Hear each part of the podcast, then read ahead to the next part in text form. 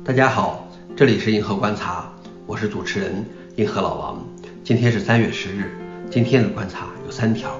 第一条，漏洞赏金计划吸引了更多道德黑客，但有三分之二是为了好玩。第二条，Linux 基金会推出了 Sextory 软件真实性验证服务。第三条，世界上最强大的超算富岳即将全面投入运行。下面是第一条。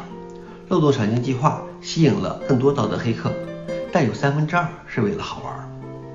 漏洞赏金平台 HackOne 的2021年黑客报告显示，发现安全漏洞并提交给漏洞赏金项目的道德黑客数量，在去年增加了近三分之二。仅在去年，道德黑客就通过向 HackOne 漏洞赏金计划披露漏洞，获得了四千万美元的收入，而在2019年，则为一千九百万美元。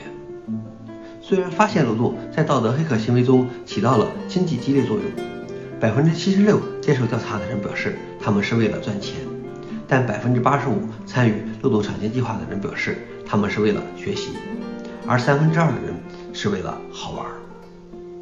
第二条是 Linux 基金会推出了 Sextory 软件真实性验证服务，这项服务使得软件开发者能够轻松地对各种软件工件进行签名，比如。发行文件、容器镜像以及二进制文件。此前很少有开源项目使用加密签名手段，主要原因是软件维护人员在密钥管理、撤销和公钥分配等工作方面遇到了一定的挑战。通常，他们将公钥存储在易受黑客攻击的网站上，甚至放置在公共 JIT 存储库的 README 文件中。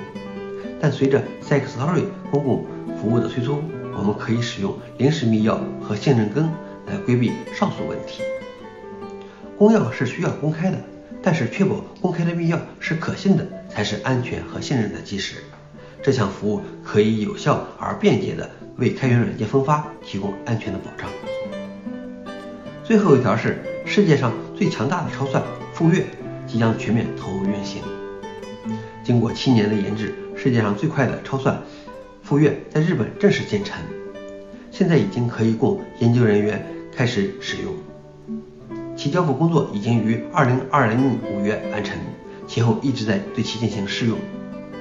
富岳已经连续两届蝉联了 TOP 五百榜首，其性能为四百四十二 petaflops，遥遥领先于竞争对手，是榜单上第二名 IBM Summit 的三倍。后者的性能为一百四十八点八 petaflops。超算竞争极大地推高了计算力对世界的影响，在重要领域极有价值。